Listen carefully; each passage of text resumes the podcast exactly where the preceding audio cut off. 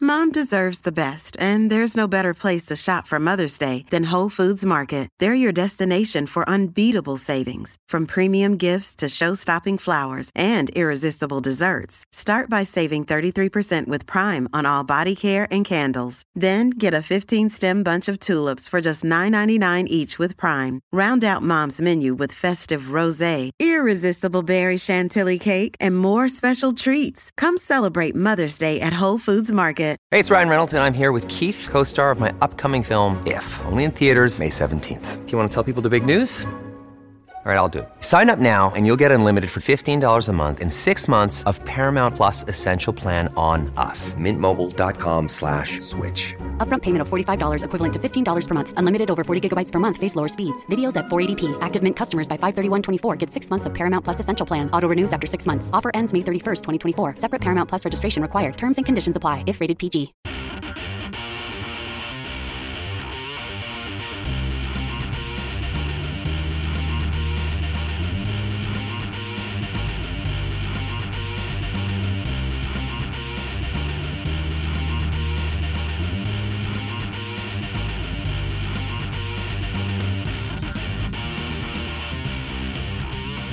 Monday, Monday.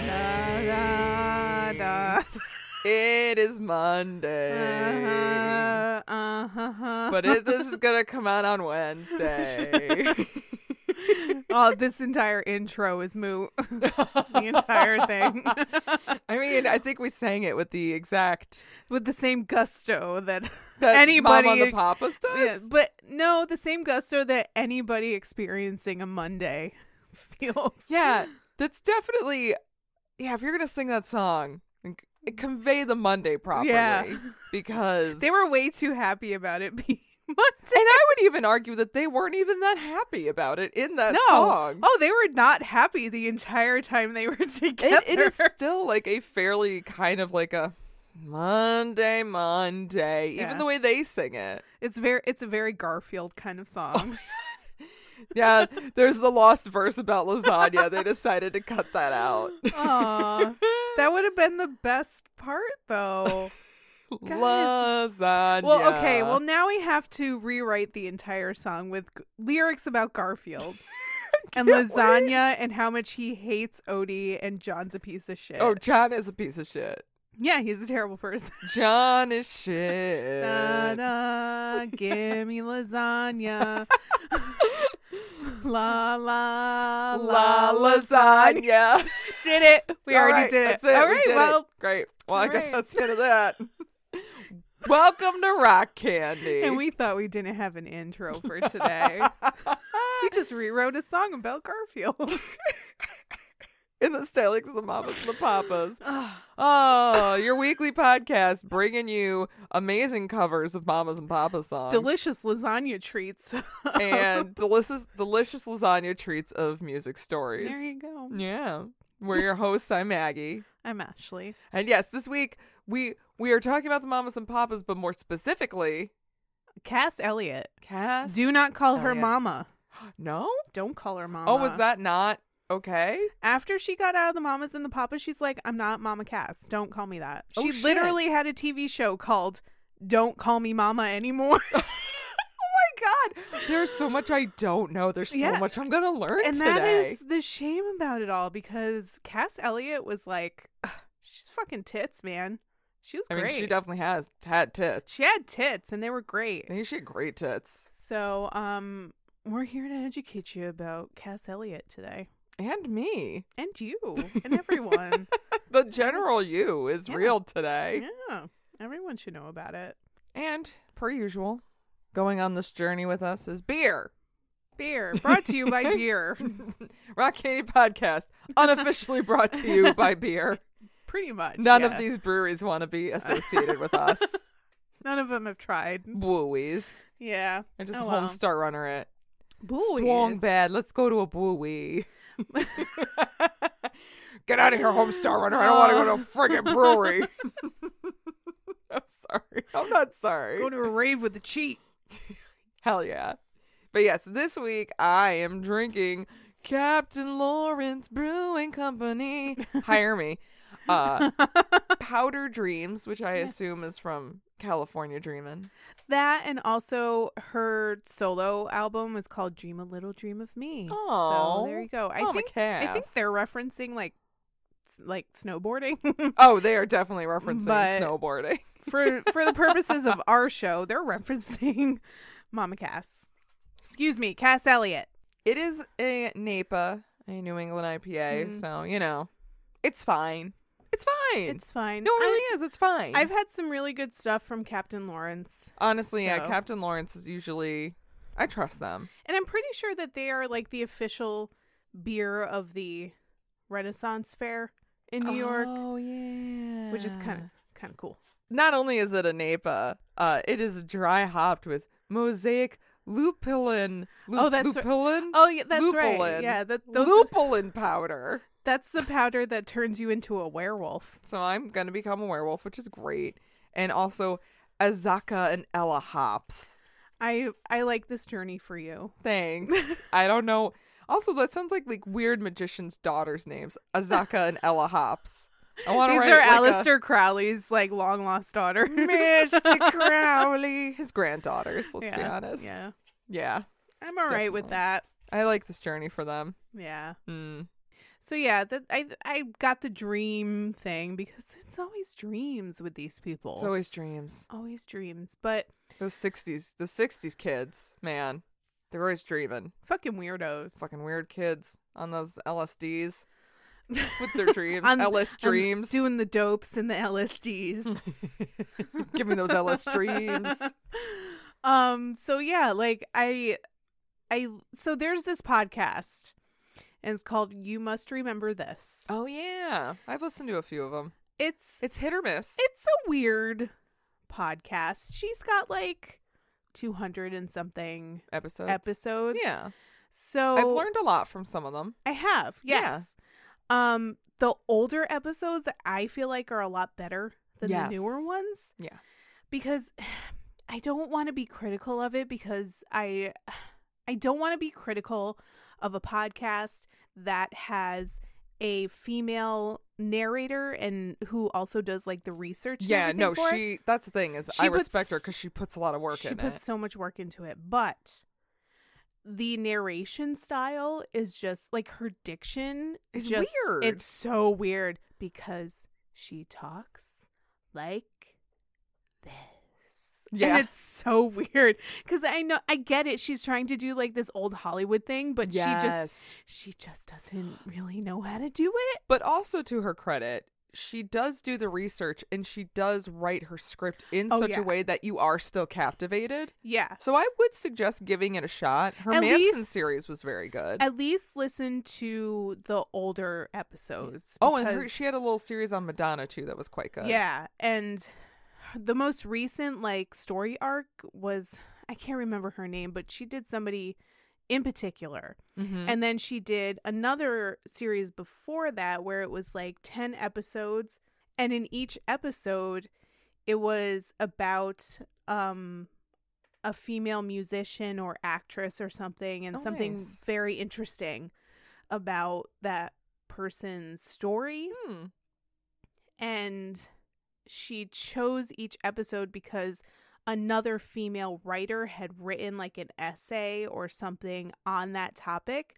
So she had Oh. that person come and narrate that episode. Oh, that's cool. So it was like it was kind of nice cuz it was like 10 episodes where she was not narrating. right, but she was also like giving exposure to other women, Exactly. which is awesome. Exactly. And she had one woman on who did an episode on Cass Elliot, Carney Wilson, and fat shaming in Hollywood. Oh. And she did a phenomenal job with Cass Elliot's story and like the progression of fat shaming from like the 50s and Oh. 60s up through now and like Carney Wilson's whole story with it cuz she's had super struggles. So it was it was really nice to Yeah. hear it and like have a different take on Cass Elliot because anytime you hear Mama Cass or Cass Elliot, all you think of is fat lady. And it's like, can we just not like totally just talk about her weight Oh. right. the whole time? So My interesting take on this is that, yes, you know what? A few years ago, if you said Mama Cass or Cass Elliot, I thought sandwich. I thought ham sandwich. Always. Always the ham sandwich. Which uh, I'm sure we'll get into that. oh, we will. So I'm not going to spoil that.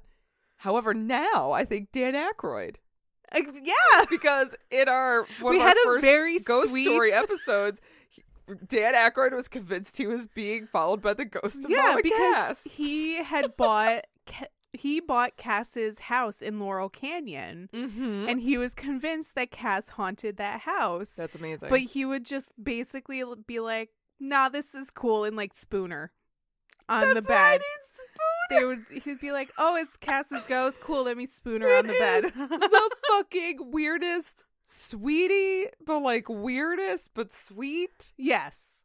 Yeah. fucking thing I've ever heard. Yeah. So that's what I think about now when I think about Cass Elliot. Right? So Which is adorable. Oh, good for us. Pat myself on the Right? back. And she would have fucking loved that. Right? She'd She, would have been like- loved spooning with Dan she'd Aykroyd. be like, all right, Danny Aykroyd. Let's Danny get this boy, going. let's do it. Yeah. So that podcast, that episode in particular was like the impetus for me to want to do this episode. So what you're saying is we're gonna get mad a lot this episode. We're going to get fucking pissed. all right. Well, We're going to get so angry. We're going to want to just pout in a corner. So I guess like this is a heads up if you don't like women podcast hosts or women getting mad about women being treated like shit or like women swearing. Yeah. This probably isn't we're, for you. We're giving you the chance to turn around now. yeah. Don't come for us with your one star reviews Yeah. about us being dumb feminists. Just fucking walk away. yeah. Just walk away. Let it let it go. Let it go, man. Fucking frozen your life away. so on top of that podcast, I also um read this book called Dream a Little Dream of Me by Edie Feigl. I think that's how you say her name. sure. But let me tell you, Oh no. I fucking hated this book. Oh And like, there's not a whole lot of books written about Cass, so I only had so many to choose from. no. Right. So I chose this one because it had like the most reviews and it was like the most legit looking one. Mm-hmm. And I didn't like it, guys. Mm. Okay, so don't read Like- it. Um, I mean, it was an easy read. She, it was written very well. Cool. However, it should have been titled The Biggest Woman in Rock and Roll That Overcame Everything Despite How Fat She Was. Uh, because it didn't look at Cass Elliot as an artist. It looked at her as a fat woman whose every single problem in life stemmed from her weight. And oh yeah, she happened to be good at singing. Like Oh, so we are gonna get I'm mad already. Like- great.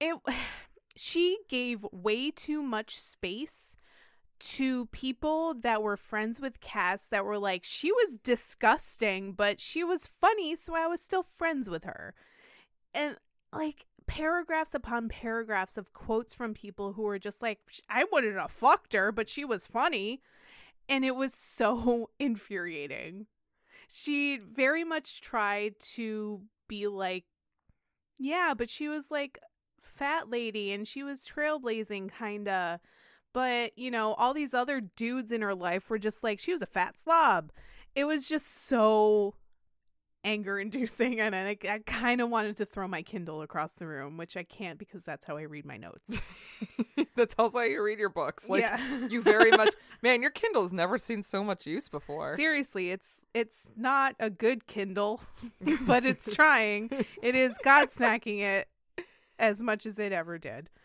so but anyway so that's my complaints about my sources about Okay. this. Okay. so let's get like into this Let's let's tell a nice story where we once in a while get really i mean mad. it's not going to be nice okay, let's tell a story where let's we just get mad tell a lot. story where, where we get mad a lot yes All right. So, like I said to you specifically, shortly after I started reading the book, the arf- the author was trading ridicule for sympathy. Yes. that isn't helpful. No. Fat people don't need sympathy; they need acceptance. Yep. And I'm going to tell you right now, I am going to say the word fat a lot because guess what? You can say the word fat. Yeah, fat Like, is not a bad word. Fat's not a bad word. It's not taboo. Fucking fat. Yeah. All right. Yeah. Great. Accept it. Yep. Anyway. All too often, books, documentaries, and old acquaintances paint Cass Elliot's existence as something to pity. Mm. The poor fat girl that desperately wanted somebody to love her. The poor fat girl that was jealous of her gorgeous bandmate. The poor fat girl that choked on a ham sandwich and died. it's so stupid. It's really dumb, guys. Guys. so stupid. Guys. This is what we like held on to for 40 fucking years. You're really. right. We did though. Also, like for what it's worth, like her bandmate was fine looking. Michelle was very pretty. Yeah. But Cass was pretty too. Yeah. And she dressed phenomenally. Mm. Fashion.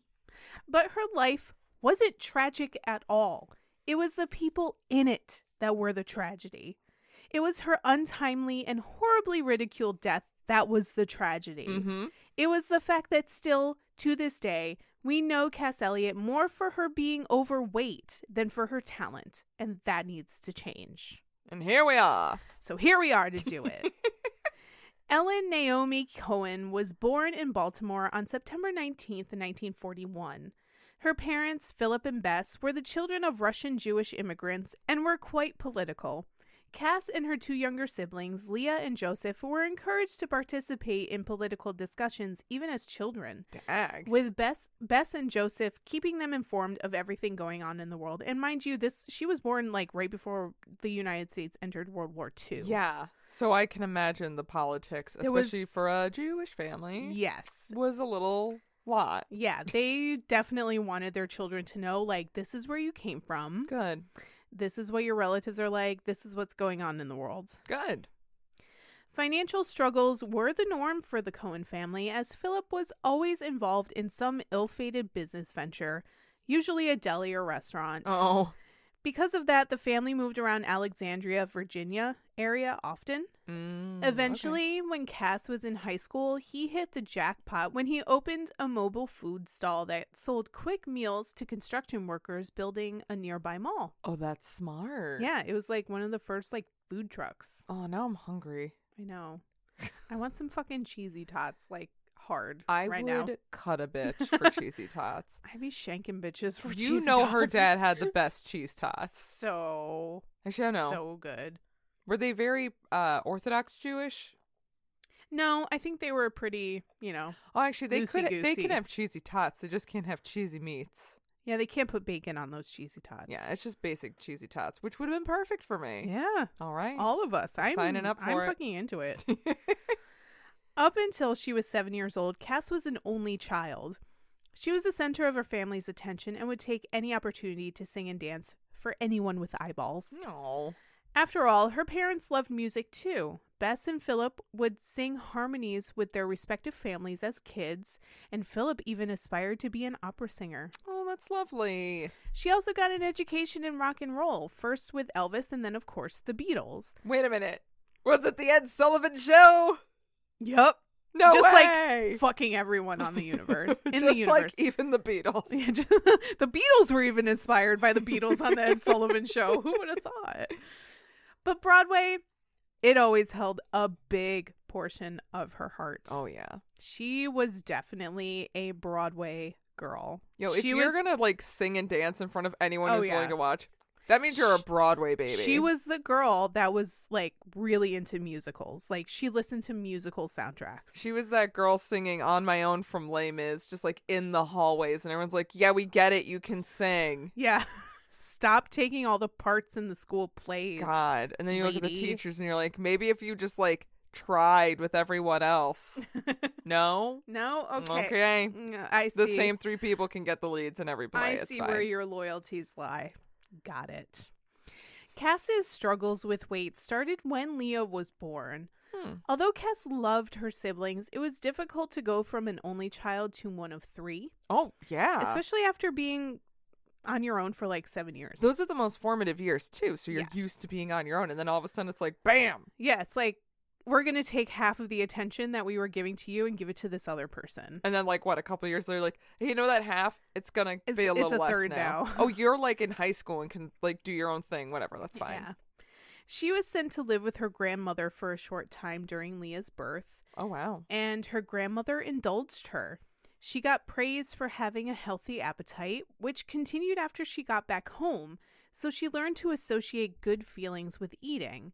And to a child of only eight, the best thing you could do to please your parents, especially after World War II rationing ended, was to have a healthy appetite. Oh yeah. Yeah, and it- and like Jewish families, they definitely have like a culture that is surrounded by food. Oh, their holidays are very food centric. yes. Um. So like, Deliciously food centric. oh my god. so if like rugula is like the best thing ever. I don't know. You give me a plate of hamantaschen, and I'm just I'm- I'm hungry.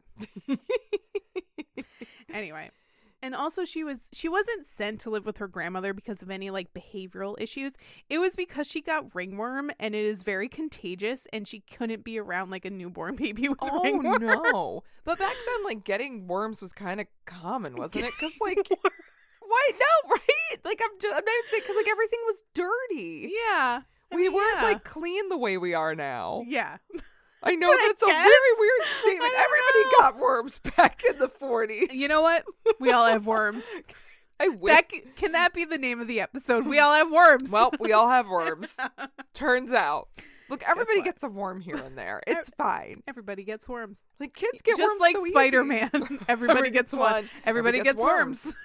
No, seriously, like kids are filthy, and like back in Oh, the yeah. day, what else did you do but like run around outside? And if you're in like Yeah. the woods and the dirt, Especially back then, you literally just rolled around in dirt. and like you rolled up onto a worm and they crawled up in your butthole, that's how you get worms, right? you That's- know, that's, that's, not how you get exactly what worms. every child did. That's not how you get worms.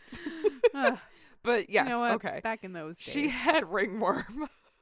because of her weight, she stuck out as the fat girl in school. Oh no! Remember, Um. the obesity epidemic in the US didn't start until the 1980s, and before then, overweight people were an anomaly. Mm. Still, Cass wasn't that big. By the time she was a sophomore in high school, she was five foot five and 180 pounds. but in oh, that's nothing. That's not Um, that's not fat. But was it the 50s where they introduced the presidential fitness test? Yeah, which is fucking bullshit. Yeah, and that's like also bullshit, but that's when they really start to push fitness with kids in high school and, co- Yeah. and uh, elementary school, even. where it they really started to drill it into people's heads that like fat is bad. If you're Yes. fat, you are like low class garbage. And I think back then they started to even push the diet pills that were just basically like fucking. oh, No, we'll get there. Never mind. we're getting there very okay. quick. Okay. Speed Super and quick. bullet. Hold that thought. Put a pin in that. Get right back to it. Pins in it. You know, she accepted it, being the fat girl. And to compensate, she created a big, jovial personality with razor sharp sense of humor. Because it's okay to be fat as long as you're funny. As long as you're funny. As much as she tried to fight her weight, she used it as a jumping off point for jokes, making sure she made fun of herself before others could do it, yeah. which is what a lot of bigger ladies and gentlemen do. Yeah. When she was 15, she enrolled in George Washington High School in Alexandria, Virginia, but she had a hard time making friends. Not only was she the fat girl, but she was also the Jewish girl. Oh, She- no. Yeah, she couldn't escape being different and therefore left out. shouldn't we like maybe not make fun of people for being Jewish? I mean, we definitely shouldn't make fun of people for being fat either. Neither but also, one of like, these things are things that somebody should be made fun of. I'm just for. saying, like, we're pretty fresh out of World War II, and I understand them Yeah. not being sensitive to fat, but, But, can you like, be why? sensitive to Jewish? Why maybe? you gotta make fun of her for being a Jewish? It's almost like, I like- Americans are racist. I don't think Weird. I don't think she was necessarily made fun of for being Jewish, but she was like obviously Jewish. okay. like you know back then everybody had like this idea that there were specific facial features that you had to have It was the nose, wasn't and you it? were labeled jewish it was the nose it was the eyes Yeah. like her it was her frequent references to her ajita. but we don't categorize them like that anymore totally not at all No. She had a chance to turn things around when her parents moved the family back to Baltimore in her mid teens. She enrolled in Forest Park High School, but again, as much as Cass tried, she couldn't i- infiltrate the cool kids club. Yeah, fuck the cool kids. They're boring anyway. They are, but in the fifties, in a in a school like Forest Park, it was everything. Was Forest Park a bougie school? yes. Oh no. Yes, it was. It was big, it was bougie, and it was clicky. And Mm. everybody wanted to be in that clique. Eh, fuck them. As a way to get their attention, she would make up stories to make herself sound cooler than she was. Okay, like We- uh, everyone does. We all had a friend like that that was just like a pathological Some liar. of us were that friend. Some of you are. But you know, that's fine. Like we all saw through your bullshit, but we still like we're friends with you anyway. Just pat you on the head and be like, "Sure, yeah. someday you'll shake this weird Mhm. self-esteem thing that you have." Sure your uncle owns a golden helicopter. Sure. Somebody literally told me that once. I feel like that'd be Hilarious. too Oh, heavy to fly. It would be. It's not real. Okay. This was something she continued to do into adulthood, even in interviews and on TV. In an effort to help her lose weight, Cass's parents sent her to a psychologist. And this would have been unheard of in the 1950s. Yeah. Like, you didn't go to a psychologist, period. hmm Unless you alone- were like Legit, legit crazy. Um, so Or- to yeah. send your child to a psychologist because of her weight problems, that was like, that didn't happen. Yeah.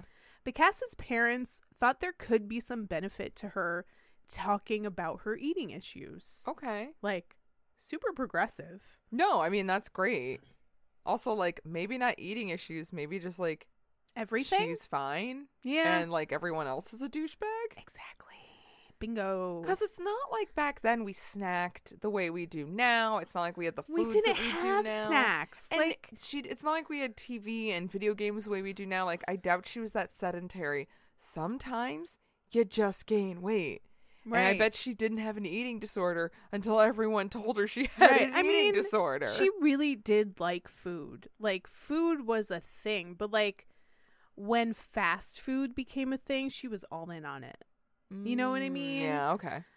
but at the same time n- this this was new like tv dinners were new like processed food was Mm-hmm. new fast food was new nobody understood that you needed to have these things in moderation Oh. so when she saw these things and was like yeah these are fucking delicious yeah i want like five hamburgers from mcdonald's she was like cool i can do that Yeah. because nobody knew that that wasn't good Granted, I think stories like that about her were deeply exaggerated. Oh, I'm sure.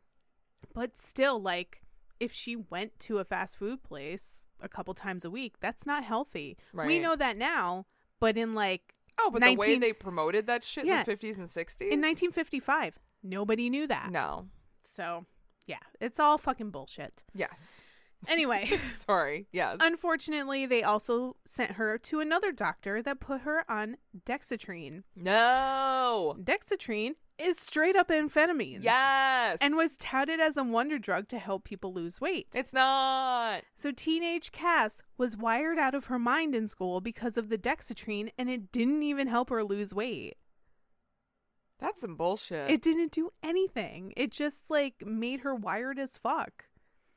I took this Dexatrine and all I got was this fucking crazy insomnia. yeah, basically. And all I got was an eventual drug addiction. Eventually, Cass found her way in school with the theater geeks. yes. She realized her destiny was to be a performer. Yeah. So she auditioned for summer stock, landing a small parts in plays like The Boyfriend and Prior to Broadway. Oh, summer stock. Yeah. In case you don't know what summer stock is, it's basically just like playhouses that would have seasons during the summer. And every high schooler slash college student, like that was what they where they spent their summer. Oh, yeah, if when you they were- were real serious about theater. if you were a f- serious theater geek, that is what you did during the summer. Yeah, a good handful of my friends from college spent their summers at summer stock. I worked at a place like that Oh, we for a summer, a summer in the box office. never coming back. Never again. She fell in love with musicals and told everyone that she was going to New York to become a Broadway star. Fuck yeah, Cass. She even dropped out of school a few weeks before graduation with plans to move to the big city. Why? Just fucking Just- graduate. Just, graduate. Just graduate. That's dumb. Every time I hear a story where we have somebody who grad who dropped out right before Yeah, graduation. it's We like, just fucking why? graduate? Just graduate. God damn it. Just get the And, like- stupid degree. Just to have it. Because you know what? You've been through enough. I seriously, you you have suffered this long.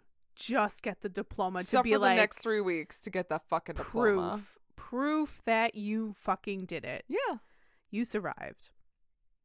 After saving up as much as she could, she moved to New York. She fucking did it. She did it. She promised her parents that if she didn't make it in five years, she'd move back home. Wow, she had a very long threshold. Most Very kids long, do not, right? have Five those years to is five like years. Like, a long time. I Yeah. read that and I was like, five years. That's that's like forever, That is forever, especially for like an eighteen-year-old. right? And with that, she was off to make it big. After moving, she changed her name to Cass Elliot. In true Cass fashion, she told many people many different stories about how she got the name. Mm. Some say her father started calling her Cass when she was a kid, and Elliot came from a friend who passed away. Oh, She would later tell people her real first name was Cassandra. okay. It wasn't no. at all. It's not. Either way, she hit the ground running in New York. She scored gigs in West Village clubs like Showplace and The Dugout, where she always made a big impression, if not with her glorious voice, then with her outfits. Ooh, It's true. At the time, she wasn't a fashionista. Even in high school, she dressed for impact, not beauty. Girl would wear Bermuda shorts with high heels and opera gloves to school. And she continued dressing like a weirdo on stage. Yeah, picture that outfit. I am, and it's so fucking weird. Yeah, but it's great. She dressed to start a conversation. The zany clothes made heads turn, but her amazing voice made sure they kept looking. Mm. But things weren't going as planned in New York. No way. it's so No. weird. Though Cass toured with the Music Man, she lost a part in I Can Get It For You Wholesale to Barbara Streisand, The Barb, the Barb. the Strice. But before, the Barb was the Barb. my God, So when her father died in 1961, Cass took that as a sign to move back home. oh, She started taking classes at American University, where she finally found a group of like minded weirdos with whom she fit right in. She, she. hel- how could she go to college? She didn't finish high school. she got her GED.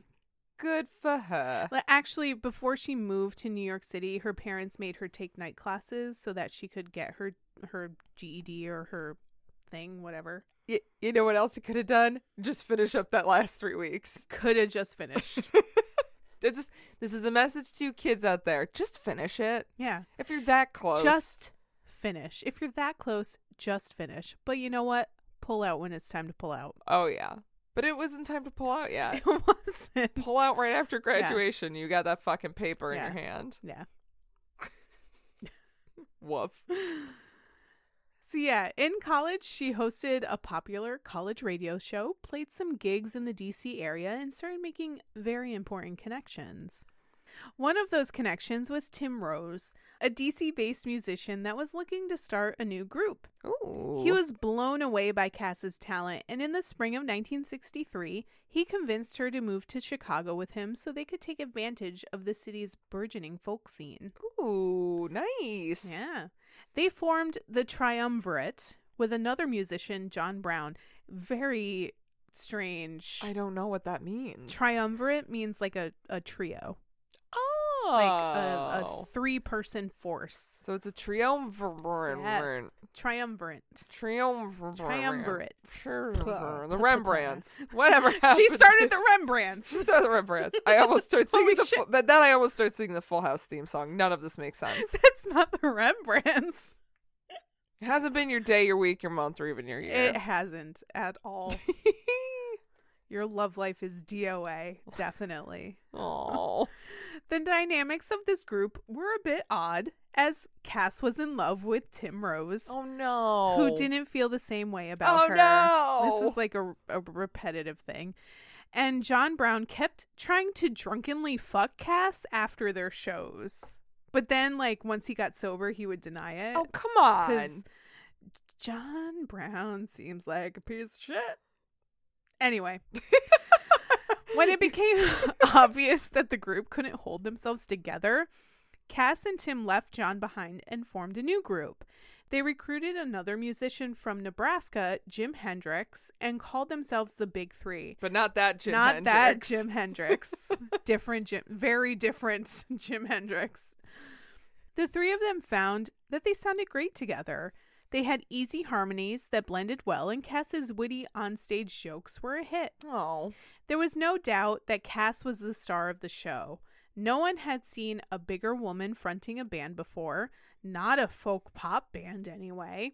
And she was the draw, even if people were watching her because she was an anomaly. Okay. But something. But it's and at least something. she owns it. Yeah, and people loved her for it. Good. The Big Three moved their act to New York City and released an album in October. It didn't do that well, but the group did land a gig on The Tonight Show and toured with David Crosby pre Stills and Nash. Well, shit. Yeah.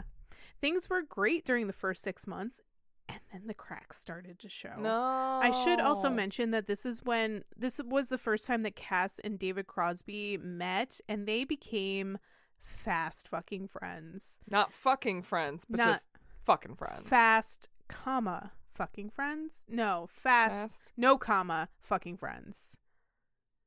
Fast hyphen fucking hyphen friends. Sure. You know what? They didn't fuck. They didn't fuck. Fast fucking friends without the fucking. exactly. There it is. Yes.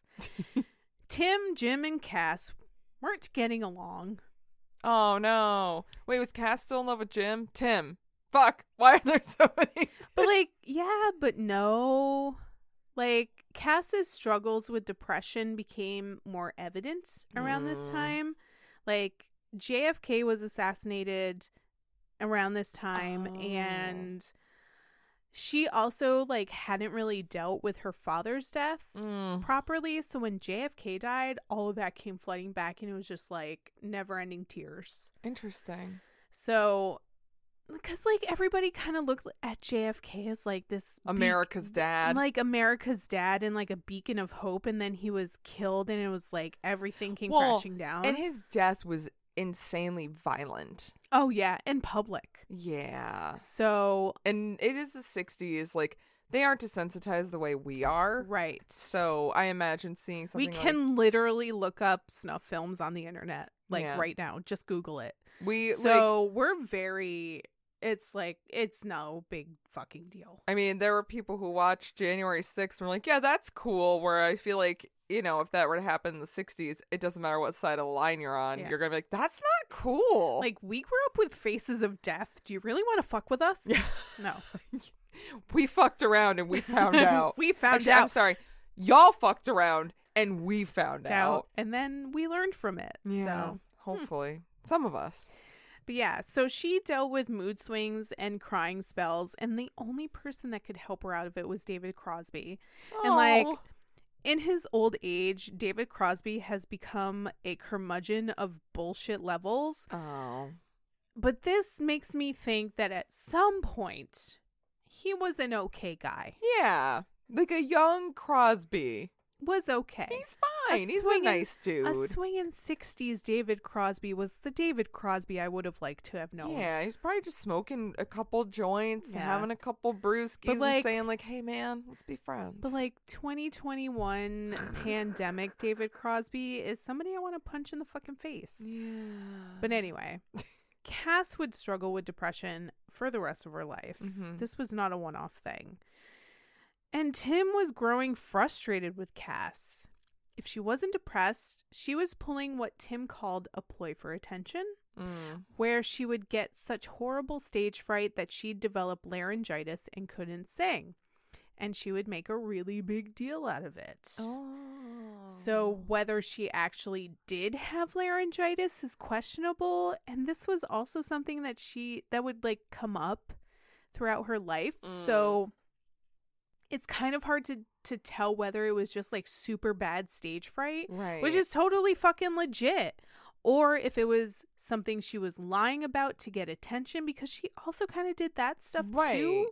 So it's hard to tell what she was actually doing, but Tim was convinced it was all just bullshit. I but- feel like the truth is probably somewhere in between. Yeah, because like This could all be because Cass was clearly the star of the show. Even though Tim was supposed to be the leader of the band, he didn't like that someone else was taking the spotlight.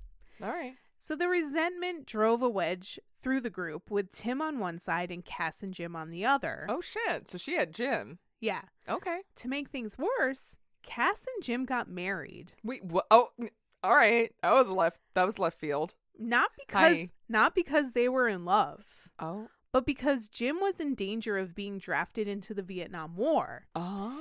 Mm. If you were physically fit to be drafted, the only way to get out of it was if you were a teacher or married. And he actually was a teacher, but he gave up his license to, To go on be- the road with the group. Oh. So his only choice here was to get married. and Cass figured, I don't want you to go to the war either. So Right, and, let's like- go. he had a girlfriend at the time, but I I guess she just wasn't willing to get married. Interesting. But Cass was more than happy to do it. Even though they never had any sort of intimate relationship at all, she was all like, Yeah, I want to marry this tall, handsome dude. Fuck yeah. And then she could go and tell everybody, Yeah, that's my husband. you know what? That kind of reminds me of Mm-hmm. Muriel's wedding. Yeah. Oh. Yeah. oh God! I just got so sad. She just And Muri- mad, but she, sad and she mad. Murieled herself. She did Muriel herself. You're terrible, Cass. Yeah, Cass offered herself up as a sacrifice, and the two secretly married at the end of 1963. At some point, they had to have gotten divorced, but of I course. don't know when they did. After the Vietnam War. Probably. Smart. yeah. Meanwhile, Cass was off making new friends. Sometime in 1963, Cass met the man who would be the object of her unrequited love for the next decade, No. Denny Doherty. Denny, Denny, Donnie. Mhm. No, it's definitely Denny. Okay. He was a Canadian musician on holiday in the West Village and was thoroughly bowled over by Cass's voice. I like that he was on holiday in America. I did that specifically. They spent the first evening literally drinking each other under the table. Oh my god, that's amazing. Cass dragged him under after several shots of whiskey, where they giggled and matched wits for hours. Aw. The two became super close friends. They spent as much time together as possible, and if they weren't together, they were talking on the phone for hours. Though Cass would be deeply, deeply in love with Denny for years, he immediately friend zoned her. Oh no. Denny. Come on. Donnie, come on! Denny. What are you doing? Cass and Jim visited Denny in Canada at the end of 1963, and just from casually jamming, they realized their three voices sounded great together. So Cass and Jim left Tim behind and started a new band with Denny, John Sebastian, and Zal Yanofsky, the latter two of whom would eventually start the Love and Spoonful. Oh. Together, they formed the Mugwumps. Sure. Fantastic names so far, like Oh my God. spot on. Somebody was reading some Tolkien and took liberties. Actually, the Mugwumps is um Algonquin for the good land. No, it's not. That's oh, Milwaukee. Oh, um, Um, wait, what? No, Mugwumps is apparently Algonquin for the important ones, which Oh. happens to be what like Republicans started calling themselves because of Oh. course. Of course they would. And not an indigenous person in the Republican Party in Hmm. sight. Weird. Crickets. Hmm. Crickets. Hmm. The Mugwumps did well, even signing to Warner Brothers in the mid 60s, Good for them. but they only lasted 8 months. Not good for them. When they failed to create any buzz or chartable hits, Warner Brothers decided Cass's weight was the problem. I'm gonna flip this table. Mm. yeah. They suggested she lose weight and offered to pay for a 30 day health clinic, which is basically just a fucking fat camp. Cass rejected the offer, and her bandmates supported her decision. Oh, that's wonderful. I have to say, Denny was a very supportive person of Cass, loved her just the way she was, just didn't want to fuck her. That's fair. Yeah. Though Cass seemed confident in her decision, internally she was a wreck. Oh, I bet. She took weird. yeah. Somebody who keeps like r- when everyone just keeps like shitting Saying you're on you too for your fat. weight. kind of wears down on your psyche a who- little bit. who, like nobody cares that like you're an amazing singer, you're totally fashionable, And you're like you're funny and charismatic as charismatic. fuck. Oh, but you got like a little chunk in the middle, so I like need Yeah. to not like you now. yeah, your double chin makes me want to vomit. Like fuck you. I'm gonna punch you in your vomit. I swear to fucking god. I will punch that vomit back in your mouth, down back into your t- stomach. That's the baby. Yeah, there you go. she took all the criticism from Warner Brothers and put it squarely on her own shoulders. She felt like her weight was a problem, even though outwardly she acted like it was no big deal. This was the beginning of a crash diet roller coaster that would last throughout her life. Let me tell you right now, as someone who's done a lot of crash diets, they don't usually like work the way you think they're gonna work. No. Even if you lose the weight, you really fucked up your You- body. You literally, yeah, oh yeah, you you fuck up your body, and that is definitely going to be a thing in a little bit. Cass was again out on her own while her BFF Denny joined a folk band called the New Journeymen. They had what ori- happened in the old journeyman? Well, they had originally just been the Journeymen, but after the group split in 1960, it's like I can like I know what your questions are going to be. Oh, it's like we've But- been doing this for years. but after the group split in 1964, main songwriter John Phillips revamped the group. He brought in Denny, as well as his wife Michelle, a 20, a 17 year old model from Wait, Ca- Denny's wife? no John's wife. Oh. John was like 28, and Michelle was Mm. 17. No. She was No. a 17 year old model from California with a gorgeous face, but very little talent. Weird. Hmm. But everybody loved her. Yeah. Um, you know what? I'm not even going to put this no, on Michelle. You're right. You're This right. is you're right. 100% John Phillips. You're right. He is a bad man. He's a bad man. Yeah. John Phillips, you're a bad man. Very bad man. Denny had known John f- after meeting him on a previous tour, and he knew that the new Journeymen would greatly benefit from the addition of another great singer, Cass motherfucking Elliot. Yup. But John didn't want her in the group. Nay, nay. Weird. Why not? Mm, nope, nope. See, John is what we call a fucking asshole. Oh, yeah. I've heard of them. Yeah. he was part of that group, Oh. paid membership. It was obvious that both Denny and John wanted Michelle because of her looks. Because although her voice was nice, it was thin and weak. Yup. Cass, on the other hand, had a fucking great voice. Mm-hmm. But John didn't want her in the group specifically because of her looks.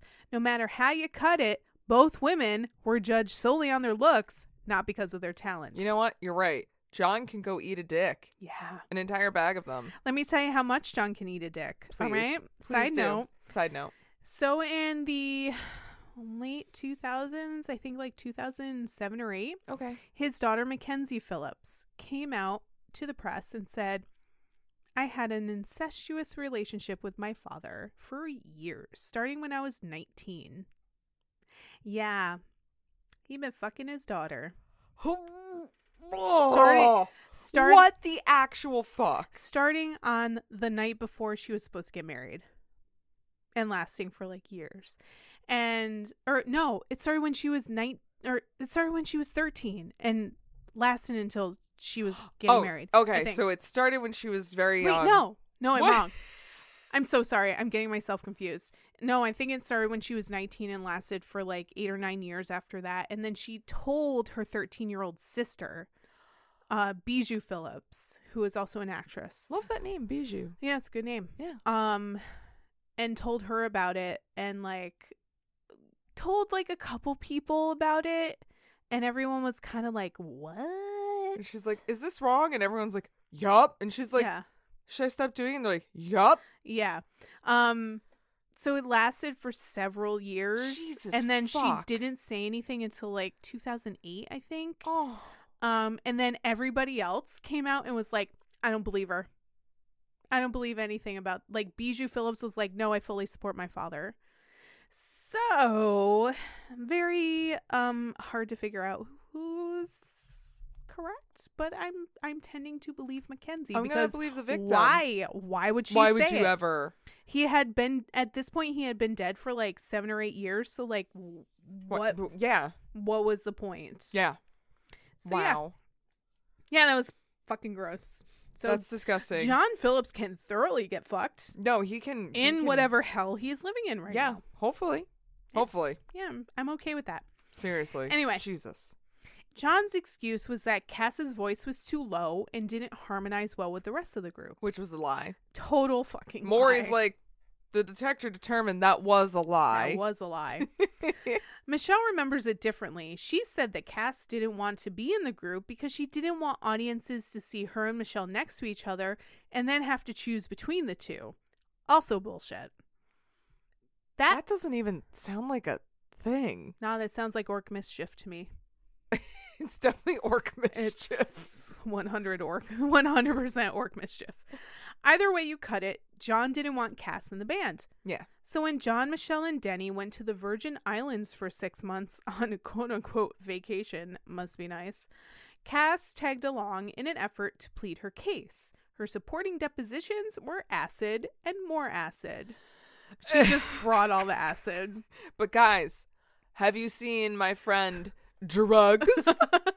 Opens her trench coat, like lined up Rolexes. I don't know if you've ever met acid, but they are a lovely time. Mm. Cass made it damn well known that she was what the band needed. She, She- was though. She was. She popped up at all their rehearsals, eventually proving her worth. John couldn't deny that not only was she a really great singer, but she made the band. Of course. Oh. Yeah. Because all of those lovely harmonies that you hear, those are all casts. They're not really Michelle. Like Michelle sang on it, but she didn't have a, v- that great of a voice, but Cass had a fucking voice. So weird. of course, there's an urban legend surrounding all of this, perpetuated by Cass herself. What? She persisted the rumor that she was hit in the head with a lead pipe and all of a sudden she could sing like an angel, and John couldn't deny her anymore. Wait, I'm confused. What do you mean? She said that she was hit in the head with a lead pipe, and then all of a sudden her voice improved by three octaves. And then John was like, Oh, you sound great. Now you're in the band. Okay, but she was already good. Yeah. Okay. Yeah. They All just, right. She just wanted a story, and she gave him a story. She's wacky. I like it. Yeah. She's wacky. And I like it. and so the new journeyman turned into the mamas and the papas. Den- Interesting. Yeah. Wait, so she's Mama Cass. Does she become like Mama Michelle? No, they only Does he become Papa John? he probably did become Papa I John. would one hundred percent believe that John Phillips was the namesake of the worst pizza on the planet. Yeah. I fully support that. Yep. Yep, that's All what right, it is. that's it. Figured it out. He's not dead. He is literally Papa John. He just comes back to life every time they make a pizza. Reincarnated. Anytime Shaq buys a new franchise, he gets reincarnated. just reincarnate every time you take a take a dip of that garlic sauce for your crust.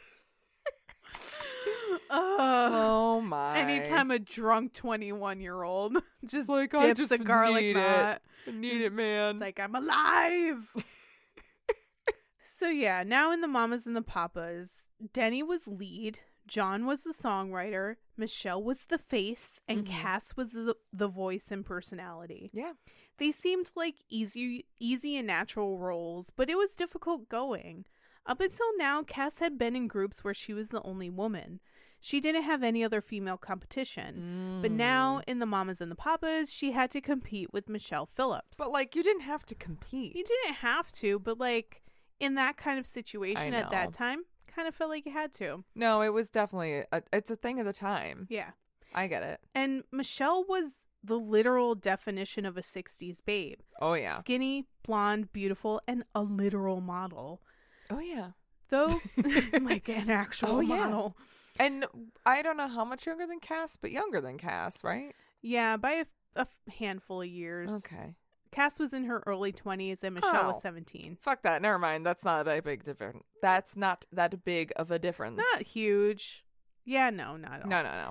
Though Cass and Michelle became fast friends, it fueled Cass's insecurity and destructive dieting. Oh. She was unable to put her insecurities aside for the betterment of the band. They signed with Dunhill Records in 1965 and released their first single, California Dreamin'. It would become a huge hit and the band's signature song, and also an anthem for hippies flocking to California. All the leaves are all, All the the leaves are And the brown, sky is gray. and the sky is gray. Sound just like Mama Cass. Totally. but it wasn't a big hit right away. They expected Los Angeles to grasp onto the song like a Sunshine State anthem, yeah. but it was a radio station in Boston that started spinning the song in heavy rotation. After that, the song shot to number four and stayed in the charts for 17 weeks.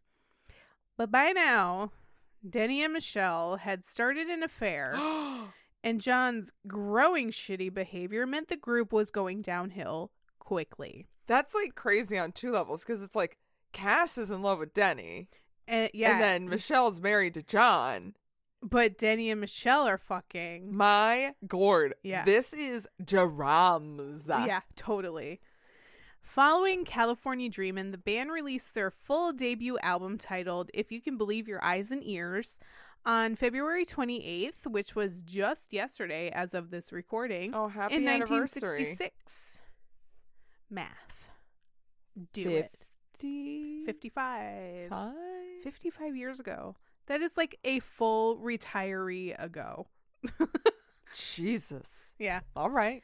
From that album, they also got a huge hit out of the song Monday Mon. Monday, Monday, Monday. That song became the group's only number one hit, and the Oh, no album shit. went to number one as well. I Yeah. did not know that. You would have thought California Dreamin' would have been number one. I it did. Was not. Because when I think of Mamas and the Papas, the first song I think of is California All Dreamin'. the leaves are brown, And and the sky is gray. the sky is gray. now that I'm Tony Clifton singing California Dream. Yep. No, no leaves are gray.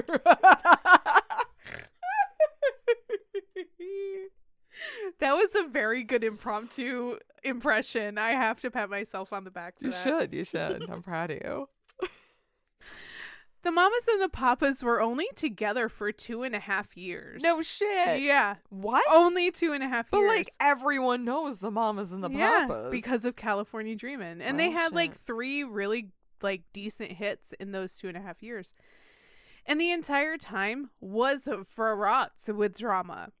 John was a cruel piece of shit to Cass, constantly criticizing her fatness, Mm. made fun of how she smelled and how close together her eyes were. Com- Wha- who- what?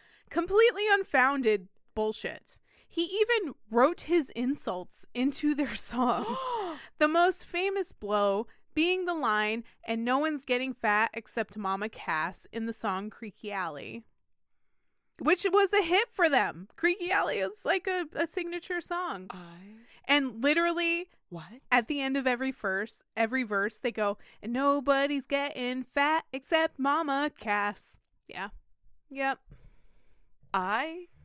How did she not burn them down? Like all of them, just lock them all in a Because- house and burn them down. Because that was what she was doing her entire life. She was making fun of herself for being fat before anybody else could. so if they make fun of her, it's like, anybody- oh, I get it. It's funny. Yeah. I'm in on the joke. yeah. So he was doing it to be mean, and she was like, "Oh yeah, that's a funny joke. You should put that into the song." Because if she looks like she don't care, it it doesn't. It's not as Mm. Soft- effective for him. It softens the blows every time. softens the blow, and it kind of does probably fuck with his ego a bit too, because he probably thinks I made a funny joke, and she's like, no, that is funny. You should put that in. He's like, Yeah. I wanted to piss you off And because she's I like- hate. Because apparently, like, I hate fat people. Like, what? I mean, he was a fucking twig anyway, so I maybe, guess yeah. Maybe he should eat a fucking cheeseburger. you know what? I don't like you because you're too skinny. But you know, no, that's rude. No, Don't- it is no, rude. don't- Don't I'm not. do. Don't I'm only doing skinny it. shame people. I'm either. only doing it to John because I want 'Cause him it's to John. take his fucking medicine. like I want him, even though he's dead. But like the, the to suck it anyway. Suck Right? it in hell, John. You know what I mean? Phillips. Like, like I hope that my sentiments get back to him. He's like, "Wow, these hurt when they go in the reverse. Maybe I Yeah. shouldn't have made fun of Cass." yeah. Now you know how it feels. You asshole. Thank you. Yeah, so a lot of John's behavior can be chalked up to intense jealousy because the fatness that John saw in Cass became the group's most recognizable asset. Yeah. People remembered her. The big girl in a flowy dress with thick brown hair stood out against the gangly normies flanking her on stage. And not only that, but like her hair, fantastic. delightful. No one had seen anyone that looked like Cass before in folk music. No, because when you think folk music, even today, you're like wafy white people Joni Mitchell, Joan Baez. who may or may not brush their hair. Yeah. Lots of beards. Beards. Uh. A lot of unkempt beards in that Mhm. genre. So she became a star and a beloved one at that. She got m- the most fan mail and she interacted the most with fans at shows. Because she's a nice fucking person. Yeah, people loved her, but that doesn't mean they were 100% nice to her. Ugh. She could sing her heart out and people would still call her the fat girl from the Mamas and the Papas. Because they're like, well, no, she's fat. You know, the fat one. The fat one. and Cass Not and- the one who could sing. Yeah. The fat one. The fat one. And Cass and John's beef aside, there were even bigger grumblings with the within the band threatening to derail everything. oh. Michelle and Denny had started their affair, but both John and Michelle cheated on each other all the time, Oh. and they were almost always found out. Inevitably, Michelle and Denny were found out. oh, yeah. Yeah. John was infuriated and felt betrayed by Michelle, but Cass was absolutely devastated. Mm. She had been deeply in love with Denny for years, and she shared a close- closeness with him like no one else. She genuinely thought that that would eventually turn into a relationship. But the fact that he was hooking up with her friend and bandmate crushed her. Her friend and bandmate who she was constantly comparing herself to. Yeah. So when the love of Ugh. her life started screwing her instead of hooking up with Cass, who he honestly at, at- afterwards like Denny really copped to the fact that he was leading Cass on and like they would be they she shared like a closeness with Denny and there were other guys that she shared this kind of closeness Mm. with um that was completely un- incomparable to anybody else and like they would go on like her rooftop and sit there and watch like stars in the city and hold hands and stuff so of course she's going to take that as yeah eventually he's going to fall in love with me Oh. Whereas he's not even thinking about Oh, that. God. But he's also not thinking that like this could totally be interpreted as I have feelings for you. I have the same feelings that Ralph did in that Simpsons episode where Lisa like made him a Valentine 'cause she felt bad for him and he thought that she liked him and she didn't know how to say like no, but I don't fucking like you. And then she said Exactly. it on live TV, and Bart's like, and this you see it right there. That's the exact Yeah. part where his Yep. heart broke. Yep. And I'm like, Denny is Lisa. Oh God.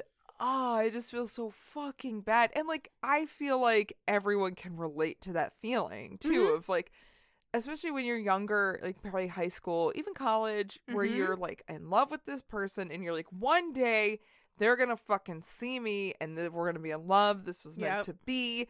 And then you're like Oh no, Oh. they're not. And you're like, oh fuck. Most of the time for me it was like, "Oh, they're gay." I think for a lot of women, yeah, that's yeah, probably actually, yeah. Nowadays, it was like fucking Cass needed Lizzo at this moment. If we Oh. could ever abuse the time machine, we're Oh gonna my- take Lizzo, and we're like, We're we like- need you to go to talk to Cass, and she's like, I'll talk to Cass. Lizzo. You know, Lizzo would talk to Cass, and be like, what do you do with this motherfucker? Fuck You're this so guy. much better than that. Also, you need self esteem. Let me give you some Oh self esteem. and then she's gonna just play her flute for it. Cass Elliott's gonna be like, this is Oh my beautiful. God, and I Can love you it." imagine Lizzo playing flute and Cass singing along to it? I would die. That'd be a good mashup. That would be wonderful. John and Cass should have been able to commiserate here, but John was not capable. Yeah, no, I would have never pictured them being able to Yeah. commiserate. Not only was he still a sizest asshole that hated Cass for her weight, but now he resented her for being the most popular member of the band. they could have been allies, but John chose to climb Dick Mountain instead. I mean, I could be your friend, but ooh, Dick Mountain. Hmm. I Yeah. like me some Dick Mountain. Get on top of that, Dick. Dick Mountain, Mountain. kind of sounds like a newscaster from 1966. so, John and Michelle had a trial separation, but eventually got back together. Huh. And they continued recording their second self titled album in 1966, which was inter- interrupted when John discovered Michelle was cheating again with Gene Clark from the Birds. Wow. Fuck you, John. So, this prompted the group to fire Michelle in June 1966, only to rehire her in August because her replacement, Jill Gibson, didn't have the charisma. Did Michelle have charisma? Kinda, yeah. I mean, she did in her own There, way. there is like a sense of synchronicity, I'm sure. And she always seemed like she was happy to be there. Okay. So, And I'm, d- I mean, d- I mean She's Cass, fine. Cass was her friend. I don't know what happened after she found out about I Denny, mean- but yeah. Cass did the heavy lifting. Like, and also when she found out about Denny and Michelle, she was just like, gotta pick myself up and keep on moving. My God. And that's what she did. fucking graceful bitch. Meanwhile, Cass made the rounds on the scene, building up a network of friends simply by being her fun, witty self. Her home in Laurel Canyon became the center of the LA music scene, presumably the house that Dan Aykroyd then purchased. And continues to spoon Cass t- And to even today. Spooned Cass's uh, ghost in there. He doesn't own the same the house anymore. Oh. He only had it for a short amount of time. But anyway, she had her fair share of flirtations with big names like David Crosby and Eric Clapton, but relationships never materialized, probably for the better, Oh. honestly. Yeah. Yeah. That's not to say she didn't have suitors. She became pregnant with her only child, Owen Elliott, through a one night stand with Charles Wayne Day, the bassist from the band. Capital key, Oh. capital T, capital B, the, The band. She kept his identity a secret, evading norms by becoming a single mother. So, Look, girl always been invaded norms. She's like, seriously, whatever. at this point, who gives a shit? Fight me. Cass's daughter, Owen Vanessa Elliott, was born on April 26, 1967, and Cass became determined to lose weight so people wouldn't make fun of Owen for having a fat mom, which is the wrong reasons. And she did it the least healthy way possible, which was starvation. No. She That fast doesn't even work. it doesn't. She fasted for four days a week, only drinking water and maybe having an occasional glass of orange juice. Friday through Sunday, she would have one meal of steak and vegetables, and as a treat, a cup of cottage cheese in the morning. First of all, the amount of self discipline I can't imagine. Because I've tried that. Like, I tried to do the starvation thing in college once. I gave myself a migraine after like 24 hours. Oh, yeah. My body was like, You're a dumb bitch. You can't do this. And I'm like, What? Your Here's blood first-" sugar plummets, and you instantly get a migraine. And I had never had a migraine before. That was the worst fucking day ever. Migraines fucking suck. And then I learned about migraines. Turns out, fucking with your body, your body will fight back. yeah. Your body's like, nah, bitch. Hmm, I need food. weird. Maybe just be happy with yourself. Mm, I'm. That's harder said than done. No, I know it is. That's But, that's like, just your body trying to help you out, though. just don't starve yourself. yeah, just don't starve yourself. Period. Yeah, that's fine. Like you can figure out another way. Yeah, she lost seventy pounds, but wow, but- that is a lot, though. it is a lot. But of course, she quickly gained it back because starvation doesn't work. No, Kickstarting years of extreme yo-yo dieting, and no, she also picked up a heroin habit. no. We are still zero days, Zero days. without heroin incident. Yeah.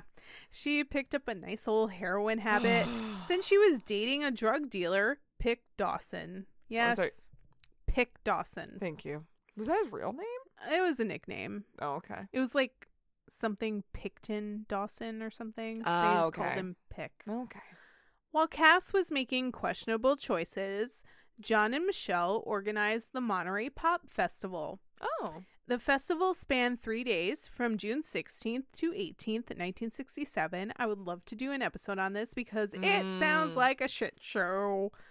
It was basically Woodstock before Woodstock. Right. And much like Woodstock, it was a fucking mess. But also, like, this is where Jimi Hendrix had a big show, and this is also where they discovered Janis Joplin, and Mama Cass was like, yep. I love her. I know, I love the footage of Cass seeing Janis singing. She's like, my God, who is this lady? It's so cute. I fucking love it. oh my stars. Oh, The mamas and the papas headlined, and it was evident that they did not rehearse. John and Michelle were too preoccupied planning the thing. Yeah. Cass was off being a mom, and Denny arrived late because he had a newfound drinking problem. Yay. What? Yeah, yeah, drinking problem. That same year, they released The Mamas and the Papas Deliver. The single Creaky Alley chronicled the band's history and became a- another hit for them. The band's full two year Yeah, history. the whole two years. No, like chronicling like how they all came together. Oh, okay. And how And- Mama Cass is fat. Exactly. Yeah. Fuck you. Hey guys, she's fat. Did you know that? Let me let me repeat it five times in this song. But it hit number five on the U.S. charts, which is pretty good. No burn. This meant they were still press darlings. So when Cass was arrested in late 1967, the press was all over it. Oh my. Though the group had decided to take a break at this point, they went to England to perform at the Royal Albert Hall per a previously signed contract. Oh. Ooh. As soon as their boat docked in Southampton, England, Cass was arrested. Her official charges were for skipping out on a hotel bill and stealing some towels the last time she was in England. Hmm, sus. I'm. S- what? Yeah. S- what? Ahem. This is so sus. But really, it was so the police could question her about her boyfriend, Pick. Ugh. who the police thought was involved in a drug smuggling operation. We. Two years later, she'd be interrogated about Pick again, but under much more sinister circumstances. It was thought he was involved in the Manson murders because he was the drug supplier for some of the victims. Oh. And John Phillips, in his infinite wisdom, perpetuated the rumor by insisting the murder the murderers wrote "pick" on the wall of the Tate house instead of "pig."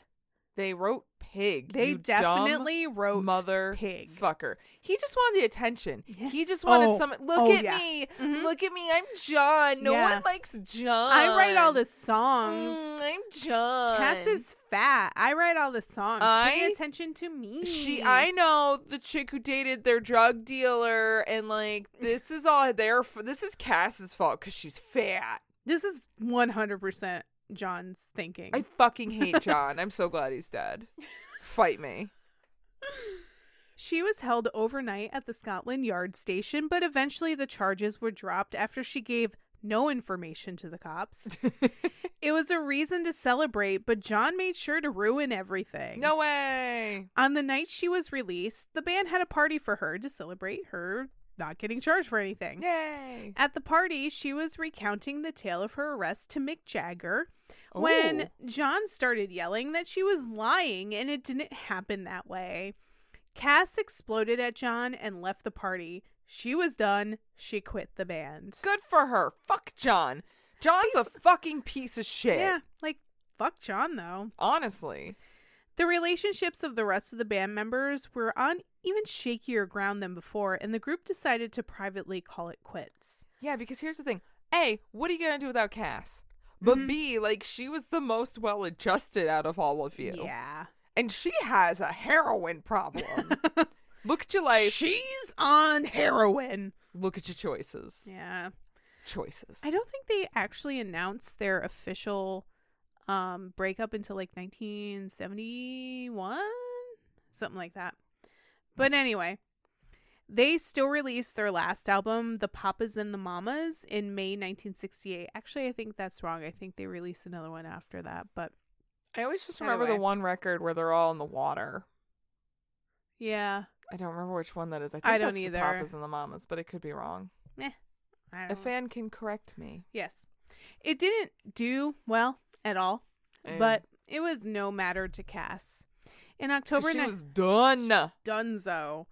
In October 1968, she had released her debut solo album, Dream a Little Dream of Me. Yay. The first single was a cover of the classic song of the same name and did very well on the charts. It's actually a very beautiful song I will look that up. with Cass's version becoming the standard. The cover of the single even featured her nude, which was incomprehensible move for a bigger woman at the Honestly, time. I'm a little shocked, but just for the exact reasons that you said, it's like good for fucking you. yeah, it was the nude cover was Cass's way of flipping society the bird. She wanted everyone to know she was big and she was okay with it, even on the inside, even if on the inside she wasn't. Right.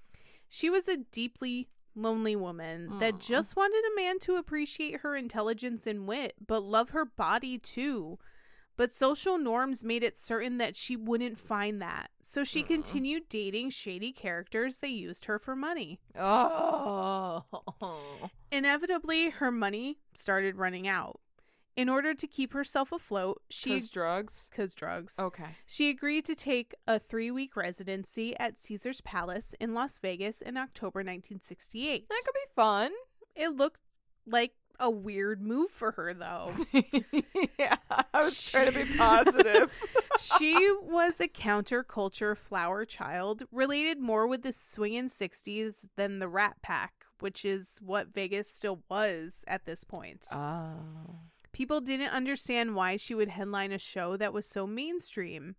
But Caesars was offering her $40,000 a week. Yes, which, you take it. Which translates to about $285,000 a week in 2021 money. Wowie, Wow, wow. Yeah, fucking take You it. fucking take it. In anticipation for the show, Cass embarked on another unhealthy diet. No. She dropped nearly a hundred pounds. What? Yeah, and she was like, th- she was three hundred pounds, and she dropped a hundred pounds. So she Two hundred pounds. in six months ish, not healthy. That's really quick. But she developed an ulcer and couldn't make it through any of the rehearsals. Oh. On opening night, she developed a fever and laryngitis and was so nervous that she shot up with heroin just so she could step on stage. The show, of course, was a disaster. Mm. No. She forgot lines, her voice was barely audible, and she was miserable. Oh. The audience, even the No. celebrity guests that came to support her, began leaving mid show. I'm sure that's hard to watch. Like it's hard to watch Very. someone, even if you care about them. Like I It's- can't watch you embarrass yourself and anymore. also like totally demoralizing for her because Aw. like even like jimi hendrix was like nah i'm not gonna stay for this oh no. Bye." yeah reviews were cruel compared and compared the show to the titanic No. they went so low as to criticize her thinness saying if the show was bad and she wasn't even fat what was there to see Ugh, I I- can't literally can't win for losing. But honestly, like, but that's what that's fucking. That's it's still like that today. Oh yeah. You get judged for being too fat. You get judged for losing too much weight. You Yep. get judged for being too thin. You get judged for gaining too much weight. Yeah, like- you get judged for having a baby. You get judged for losing the baby weight too quick. Like there's but no then you get fucking judged for winning. not losing the baby weight quick enough. exactly. yeah. I Hey. kind of feel like this is very similar to what Rebel Wilson is going through at this Mm. point because like I find myself even judging Rebel Wilson for losing weight Yeah, and I didn't even know she lost it. she lost a ton of weight. She's pretty thin now. She's like she's thinner than me now. It's pretty thin. and like she looks great but from the beginning she was like no i'm losing this weight so i can get better roles i'm losing this weight so that i can be a leading lady and not just like the No, funny You fat should be sidekick. able to be a fucking leading lady without losing all the fucking weight. You should be Yeah. able to be a fucking singer, songwriter, star without having to fucking lose all Yeah. the weight. Like this So, is like- bullshit. Don't change for them. They need to change for us. So I'm like, yeah, I think it's great that you're losing weight and you feel better about yourself, but I don't like the reasons for why you're losing weight. No, that's awful. It's so hard. It is. It's so it's so hard to be supportive of somebody when they are doing something for the wrong reasons. Yeah. Like what they're doing is good, but they're doing it for the wrong reasons. anyway. Anyway, she was horribly embarrassed. She canceled the rest of the Las Vegas shows and went back to LA, claiming she was going to get a tonsillectomy, but she probably didn't. okay. like, the Caesars disaster plunged her into a deep depression, and her drug Oh, addiction no. got significantly worse. So I'm pretty sure she just kind of stayed in bed and did a lot of drugs. Oh no. For the next few years, Cass guested on any TV show that would have her. She had her own variety specials like the Mama Cass television program and later Don't Call Me Mama Anymore. All right. She even guested like Fuck, I okay, love it. I won't. Mm. All right. She does not want to be called mama. She even guested on kids shows like Puffin Stuff and Scooby Doo. I love puffin stuff. Mm. Just the name. It's weird. but no matter how much she tried, she couldn't get people to talk about anything but her weight. Oh. Interviewers focused on it, full of backhanded compliments like, oh, well, you're not unattractive. Her- oh, you look "Oh, like you've well, lost thank you." weight. Oh, you, but you look good. It's like, thank you. Because I'm You're- a fucking monster. You. are large, but like you're not completely unattractive. You have a Yeah. pretty face. You have a, oh, oh, that gets me so angry. But you have a pretty face. Yeah, You have a dumb fucking face. you do have a Shut dumb up. face. It didn't help her self esteem or kick her drug habit. In a haze of coke and heroin, Cass married Donald van Weidenman, heir to a Bavarian barony, in 1971. oh, okay, oh, um, uh, am I? Yeah, I, I don't know. But the Sure. marriage only lasted a few months. Oh wow, okay. They were quite high through most of their time together, presumably divorcing when the high wore off and they Oh, no. realized what they'd done. Oh, did we get married? Oh, fuck. we should probably get divorced Yeah. before like But the I, like- paperwork's really difficult. I like don't like you when I'm sober. so Maybe we shouldn't be married. by now, Cass not only had an addiction to heroin and prescription drugs, but she now relied on Nembutol, a, a barbiturate used to treat anxiety and insomnia that To is help her sleep. particularly dangerous when combined with alcohol and other substances. No. not helpful. I think that was some of the same stuff that um Johnny Cash would take too. Sounds about right. That was Yeah. kind of like the drug of the time Mhm. for Yes. people who like would get high too much and then couldn't Yes. sleep, so you'd have to Yes. take that to calm yourself down. Yeah, they had not learned about the Fleetwood Mac method. Yeah, the cognac doesn't stay in your system nearly as No. long. You Usually just puke that right out. Ugh. Skits on variety shows always had fat jokes, usually delivered by Cass herself. She would it's go, fine because she's saying them. yeah, even though somebody else wrote them for her to say. Gross. She would go along with the jokes because she had no other choice. If she made a stink, she'd be labeled difficult. It was exhausting, and there were times when she would go back to her hotel after the shows and cry her eyes out. But then she would pop another pill or shoot heroin, and everything would be fine until she had to do it all over again. and she could only handle so much. In 1974, she tried to turn things around. She went to psychotherapy five days a week. She Wow. got sober and started losing weight the healthy way exercise, moderate diet, and no drugs. Oh my gosh. That Yeah. sounds great. That, all of this sounds fucking fantastic. This is super great. What the fuck happened? She began talks to star in her own sitcom, a new and exciting avenue she hadn't gone down yet. Okay. The last few years of guest starring on late night TV had prepared her for exactly this. She even went back to Vegas for another, less formal show that received positive reviews, so much so that she toured the US with that show. Oh, that's awesome. On the outside, things seemed to be looking up. but inside her body was working against her. No. Michelle stopped by Cass's house one day so her daughter, China, and Owen could have a play date Oh. because they were still friends. So is China the daughter of John and Michelle? China is John and Michelle's daughter, also one third of Wilson Phillips. Wow. She is one of the Phillips. She is the Phillips in Wilson Phillips. No shit. Yes. All right. Someday somebody's gonna make you want to turn around and say goodbye. Say goodbye. Till then, baby. I'm- I'm not doing this. I'm not doing this. Okay. Michelle found Cass on the floor, unable to get up. Oh no. She was fine, but it was a scary episode, especially for someone so young. Like Was what? She just thirties, uh, forty. just about 30, 30, 31. Yeah. She was very young. Fucking young. Oh Cass collapsed again backstage at The Tonight Show in April 1974.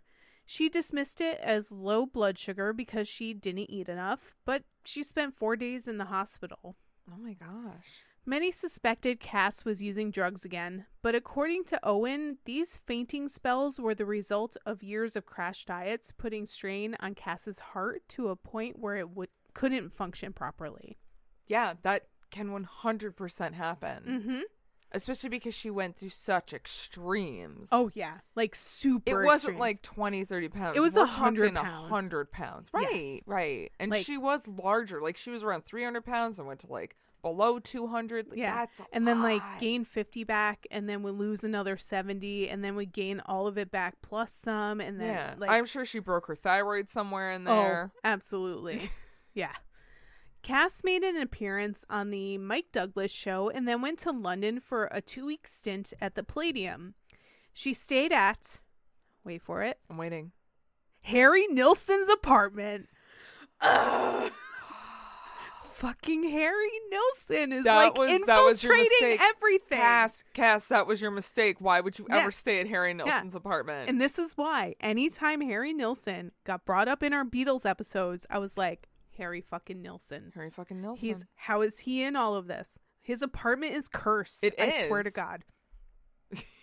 anyway, anyway. she stayed at his apartment where Keith Moon was also living, but Keith graciously took his bullshit somewhere else so Cass could have the place to herself. That's nice. Thank you, Keith Moon, who would also eventually die in this apartment. Yeah. One of her intents at this time was to lose weight so she could have gastric bypass surgery, which was a pretty new procedure at the time. This was Oh, Yeah, I didn't even know. 1974. I didn't realize. I had no idea gastric bypass was this or- Old? old. Yeah, I guess. had no idea. Same. She was told that she needed to lose more weight in order to have the surgery, so she again went on a crash diet. Oh. This time, she cut out all white foods. Okay, so that's like carbs, probably mostly like rice, bread, potatoes. Yeah. Stuff like that. Yeah. She lost a significant amount of weight again, but it was obvious she wasn't healthy. Mm. During the Palladium shows, she often had to stop and catch her breath, something you wouldn't imagine someone needing to do if they just lost a bunch of weight. Yeah. It was very strange. She performed her last Palladium show, and despite not feeling well, almost like she had the flu, she went to Mick Jagger's 32nd birthday party in Chelsea. Oh, God, 30 seconds. 32nd. This is how old we are. My This god. is how old this story is. She then party hopped, going to a cocktail party in her honor and several other stops, though she apparently didn't drink at any of these parties, Hmm. before going back to Harry Nilsson's apartment in the early evening on Sunday. Okay. So she was out for like two days, day and a half, two days. And didn't drink. Di- apparently And didn't, drink. do drugs. Correct. Okay. One of her. I mean, s- arguably, if she's trying to lose weight, she's not going to want to drink. right. So. because that's you're not supposed to drink if you want to lose weight Right. which apparently i can't get through my head Same. one of her assistants was also staying with her and when she got home she asked him to fix her up a snack while she was in the shower he did just that making her a ham sandwich since that was all that was left in the refrigerator to make he poured her a glass of coke and set them both on her nightstand by her bed He checked on her later that evening and found her lying in the bed, naked, sound asleep, and snoring. So he closed the door and just let her sleep. Okay. The next morning, Cass seemed to be sleeping late. There's two different stories. Like some say her assistant um checked in on her. Some say that like her manager or something, whose name is Dot, like couldn't get a hold of her, so she came to the apartment Okay. and checked in on her. But The general consensus is there was concern that she was not yet awake by someone who Right. is professionally related to her. Right. Okay. So they came and checked in, found her still in bed, having passed away overnight from quote fatty myocardial degeneration due to obesity. Basically, heart failure because she was fat. But that is fucking sus. Because didn't she? She's lost a lot of weight at this point. Now, granted, I don't know what a lot of weight looks for her because I don't. I like tracking someone's weight gain and weight loss is a fucking journey. So at this time, she weighed about 220 pounds. That's Which- not- I'm I'm gonna be real real with you right now.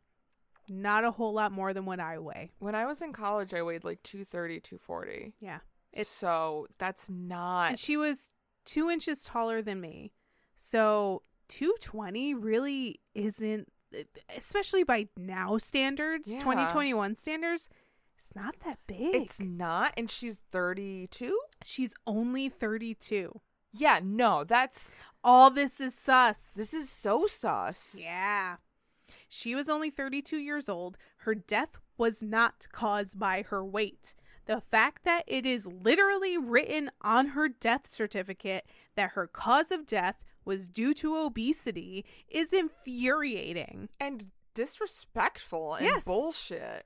Absolutely. So she was 32. She weighed about 220 pounds, which really isn't that big. It's not.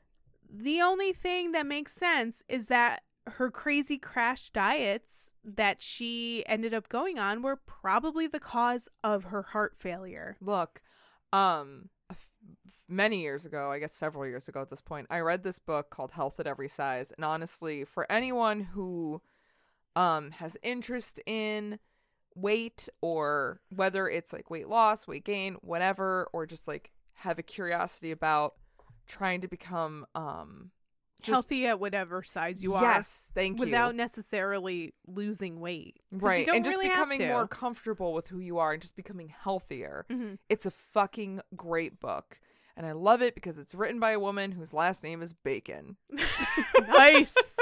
I'm gonna trust her. yeah it's a great book and she does write how crash dieting yo-yo dieting can wear down on the heart Yeah, It 100% can and you know what years of crash dieting broke my thyroid Yeah, and like a bad thyroid can lead to other fucking problems like and this is only the 70s so who knows what else was going on in cass's body right. during this time it was probably bad heart but it could have been bad blood pressure and it could also have been drugs. It could have been anything. it really could have i don't think it was because she was 32 and weighed 220 Yeah, no. If she was 32 and weighed like close to 600 pounds, I'd be like, yeah. Yeah. The ham sandwich, it must be said, was left completely untouched. oh no way like almost like she probably took a shower was too exhausted passed out in bed and died overnight and didn't even touch her food yeah. And maybe if anything, she died because like low blood sugar and like didn't have enough food in her system. probably. Oh, weird. Hmm.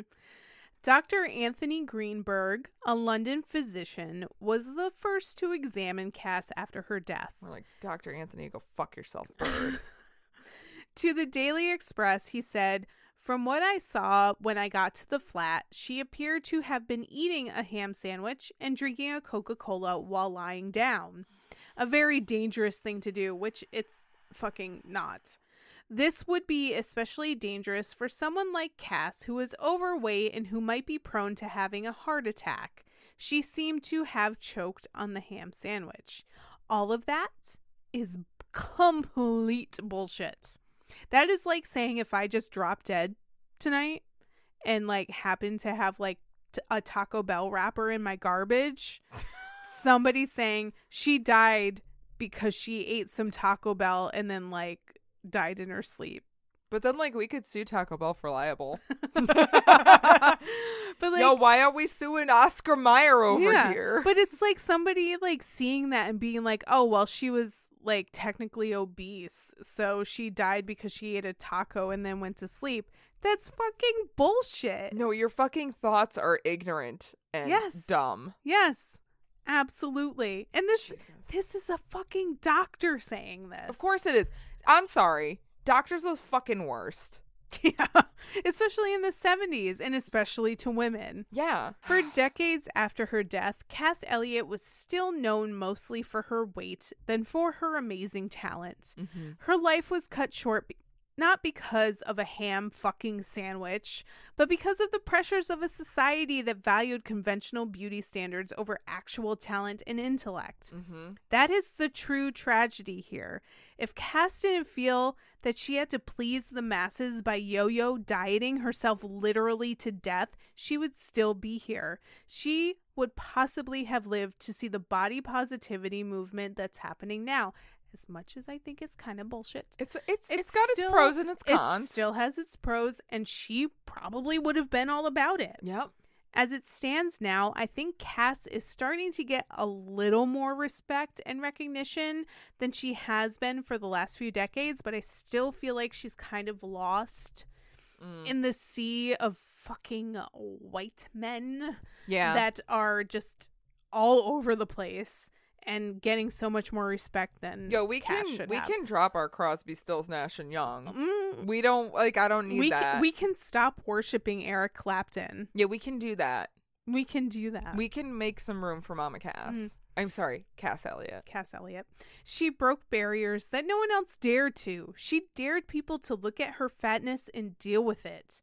They could either be disgusted by her and turn away, or be charmed by her magnetic personality and make a friend for life. Whatever they chose to do, what they couldn't do was deny her incredible voice. A Mm. voice that can sing anthems for fat ladies everywhere. Yep. Celebrate this fucking woman. Oh my god, can we please give Cass Elliot a little bit more fucking cred than we I'm- do? very much on the Cass Elliot train Okay. and I I really want to barrel it towards, you know, look at me. The the look at me explosion that All right. comes after crashing your your train somewhere, I guess. But Look at this crash train. but like she does not get talked about like yeah, enough. I don't hear with- much about anything about her with- except for the ham sandwich. Yes, and with all of this like body positivity shit that's going on, like why have we not adopted Cass Elliot Yeah. as a fucking icon? yeah, you're right. Why haven't we done that? Because she has been the com- body positivity movement's got its up and its down. it does, but like somebody needs to be like, but look at this woman. She has not gotten the fucking respect that she deserves. Right. And I think that's also I think you're right. I think she's gotten lost in history, Yeah, right? Where absolutely. there are these other people that have just taken over. I mean, yes, the white men, but also even like, you know, not through malicious intent, but like the Joni Mitchells and the Joan Yeah. Baez's, yeah. you know, And by- they're kind of more celebrated because I think that they were more positively looked at back then because Yeah. they fit the mold. And like, it- it's kind of crazy. not because, that I'm trying to put any shade on them. Yeah, but like, it's kind of crazy because Cass didn't even really see herself as a folk singer. Right. She she just happened to end up in the Mamas and the Papas because she met the right people who were Yeah. into folk, and she was like, I can fucking do this. The right people. quote unquote the right people. Ugh. Um, but like she just really wanted to be like a cabaret singer or a Yeah. Broadway star. She could have been a fucking amazing uh, Mama What's Her Face from uh Oh, Chicago. Yeah. That would have been her fucking role. good to mama, mama's good to you. Exactly. She could have Yeah, done she that could have done that. so good. She could have been like, you know, yeah, the she could have Broadway done so star. much. She honestly, i it is. I don't really put that much on her for whatever you want to take from Oh it. no, I, I don't mean, I one Maybe hundred she percent definitely had the attention thing going, Yeah, she really wanted. but like attention. everybody needs a flaw. Her flaw Yeah. was she really fucking And needed also, attention. It wasn't like a, a fatal flaw or a tragic flaw. It was just like she was that person she that exaggerates really stories. she just she spun a yarn. And you and know what? m- it could have been true, it could have been not, but like who really gives a shit because Yeah. from everything I've read, she had such an amazing, wonderful, warm personality Who that gives a like shit? if she lied about shit, everyone was like, "Whatever.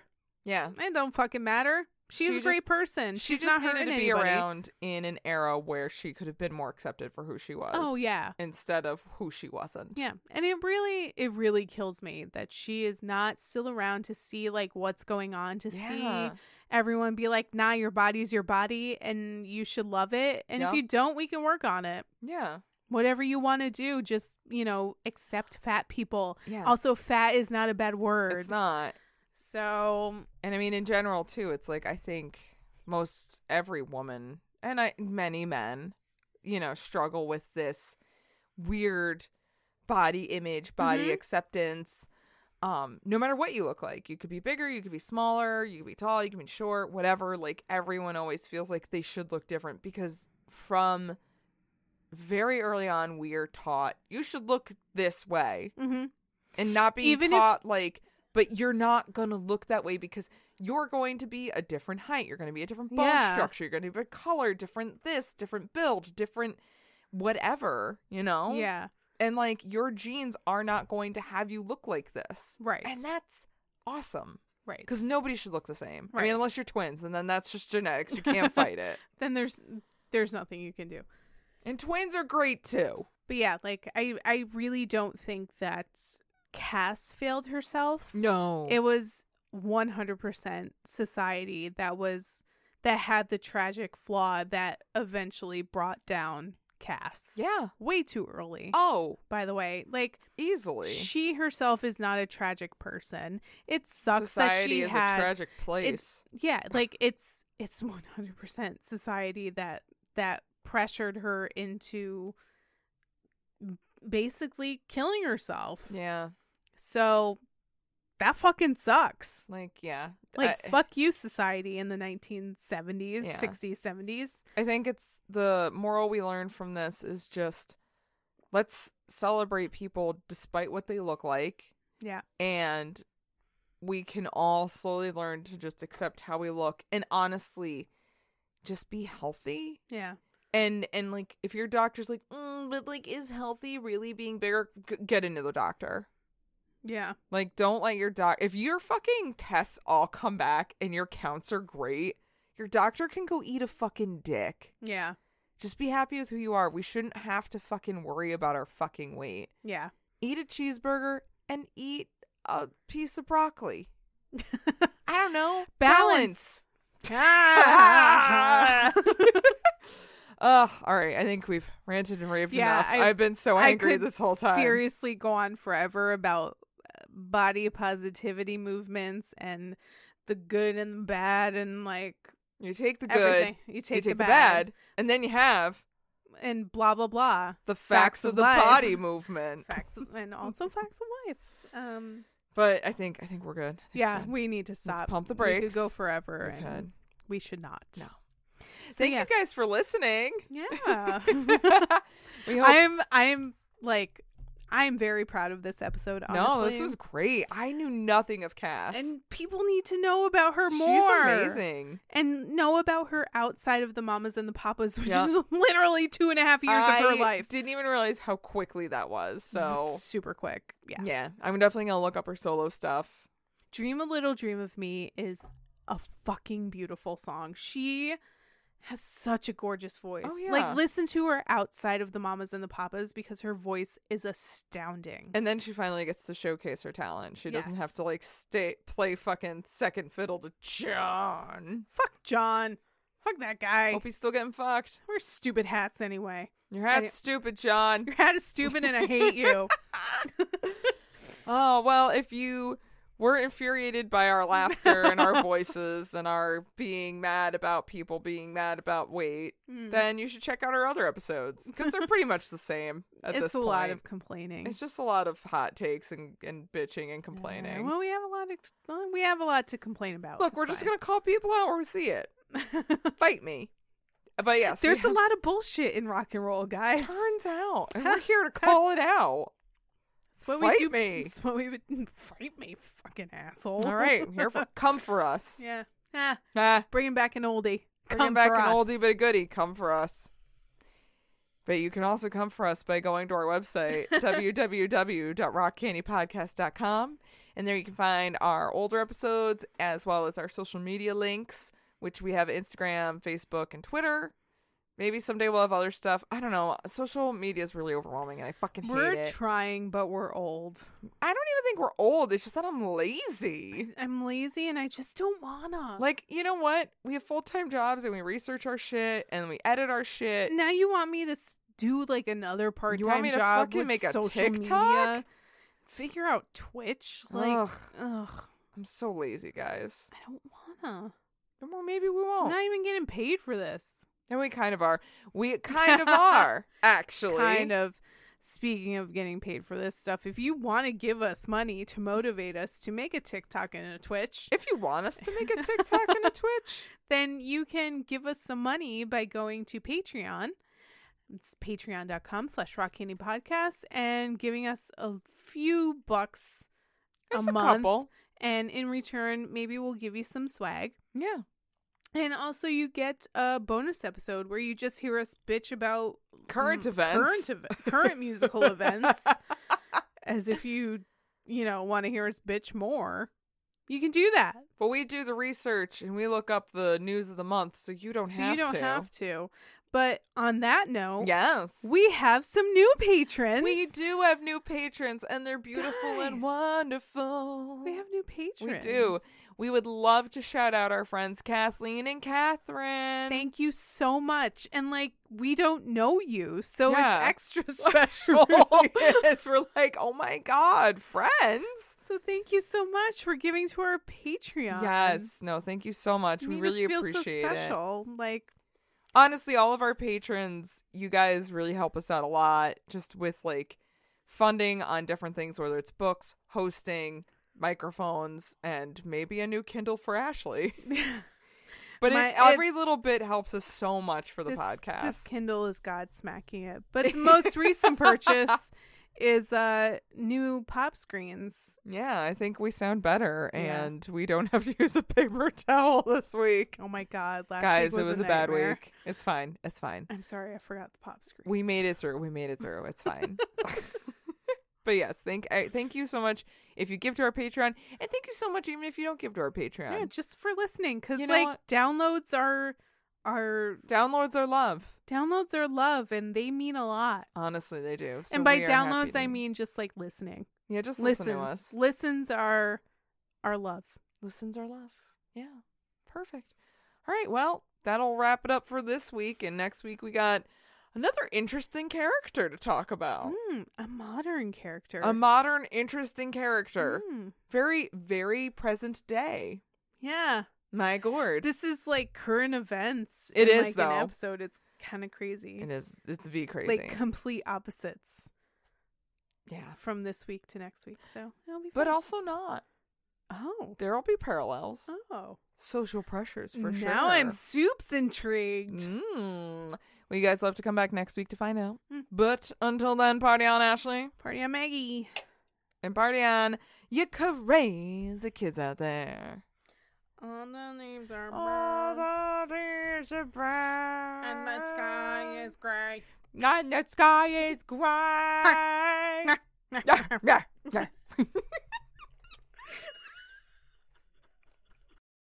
For the ones finding new ways to ensure the job always gets done. For the ones wearing many hats. For the ones who are hands on, even from far away. And the ones keeping business moving forward. We are Granger, offering professional grade industrial supplies, plus real time product availability and access to experts ready to answer your toughest questions. Call clickgranger.com or just stop by. Granger, for the ones who get it done. It's NFL draft season, and that means it's time to start thinking about fantasy football. FantasyPoints.com features industry leading experts and prognosticators using proprietary hand charted data to help you score more fantasy points. FantasyPoints.com is the place to go for whatever kind of fantasy football you play. Whether you play fantasy football, daily fantasy sports, or do a little bit of everything, Fantasy Points has the meticulously researched content to guide you to victory. And why wait for the fall? Fantasy Points also covers the new spring football league, the UFL. Join the guru, John Hansen, Scott Barrett, Joe Dolan, and other massive names in the fantasy football universe with an exclusive offer. Use code Pantheon for 15% off any Fantasy Points package, including the all in package, with access to every article, tool, and data nugget that Fantasy Points has to offer. That's fantasypoints.com and code Pantheon for 15% off at Fantasy Points. Fantasypoints.com, code Pantheon. Score more fantasy points.